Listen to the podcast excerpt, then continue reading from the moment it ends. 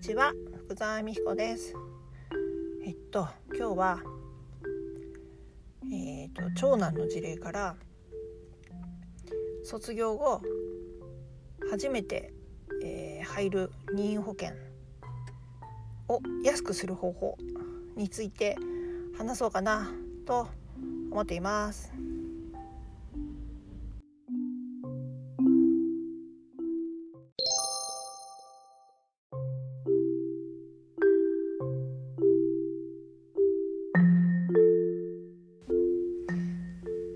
先週本当はえっと録音っていうか配信する日だったんですけどなんか久しぶりに午前も午後もお仕事入ってて、えっとこういつも同じスーパーの駐車場で録音してるんですけど、もうここに着いた時にはもうあの精も根も尽きている状態で、もうしんどくて録音するどころじゃなかったのでお休みしちゃいました。すいません。で今日はえーと配信しようと思って意気込んでいたんですけど、実は昨日ですね、腰をピキッとピキッっていうか、なんか突然ふーっと力が抜けたようにちょっとなってしまってですね、今大変腰が痛くてあのシャサッと動けない状態ですが、まあ多分来週には元気になってるだろうなと思います。えーと、そんな余計な話は置いといてですね、本題なんですけど、えーと任意保険って初めて入るとすっごく高いんですよね。で、えーとうちの長男じゅうはっさいで新しく車を買って任意保険に入るっていうところでですね、何もない状態から始めたとするといくらぐらいかかるのかなっていうのをですね、ぼんやり考えていたんですが、えー、と年間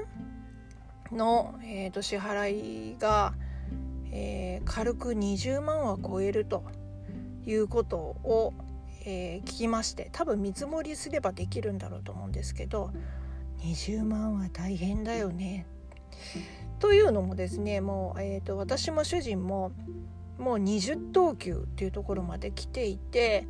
えーとまあ、車両保険は入っていないんですが、年額でさんまんえん台っていう金額なので、まあ、そのにじゅうまんえんがいかに多い金額なのかっていうのが分かると思います。それはあの保険なので、えーと事故を起こす可能性が高い年齢、うんもちろんその免許取り立ての年とかなんていうのは、まあ、高くて当たり前なんですけど、それをまあちょっと安くする方法があるっていうのをですね、えー、と相談相談したあの車屋さんが教えてくださって、それをここであのお話しするんですが、まず、えー、と両親が持っている等級っていうのをお子さんに譲ることができます。でそんなこと知ってました？私は今回初めて聞いたんですけど、なので、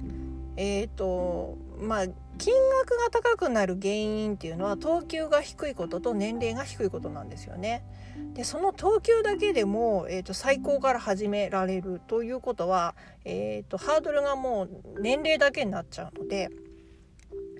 それで、えーとガクンと下がるということになります。それでえじゃあその等級上げちゃったら、えー、とその上げた親御さんはどうなるのっていう話なんですけど、親御さんはですね、いちから始めなくてもいいっていうことなんですよ。いち等級からではなく、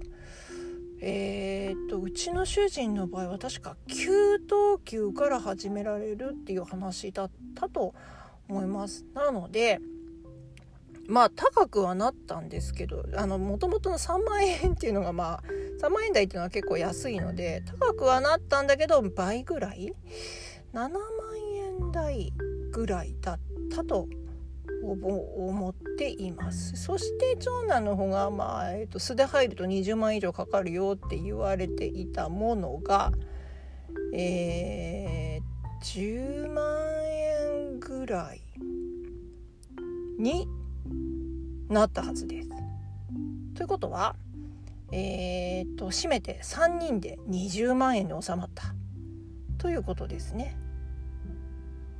本来であれば、えー、と主人と私とで、まあ、さんまんえん台だから、まあ、ななまんえん、えー、長男でにじゅうまんえんでにじゅうななまんえんからぐらい支払わなければいかん、いけなかった保険料がにじゅうまんえん以内に収まったというびっくりなお話です。皆さんもあのー、もしできるのであれば等級を譲ってあげるっていうことをするとトータルでは安くなるかなと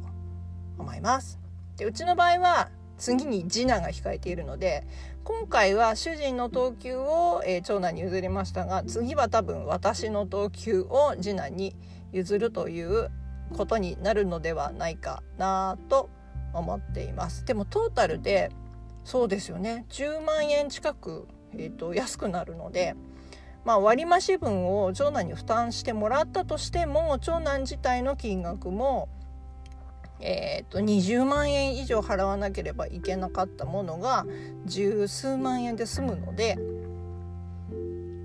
お得なお話ですよね。皆さんも無駄なお金を払わず賢くお金を使いましょう。ではまた。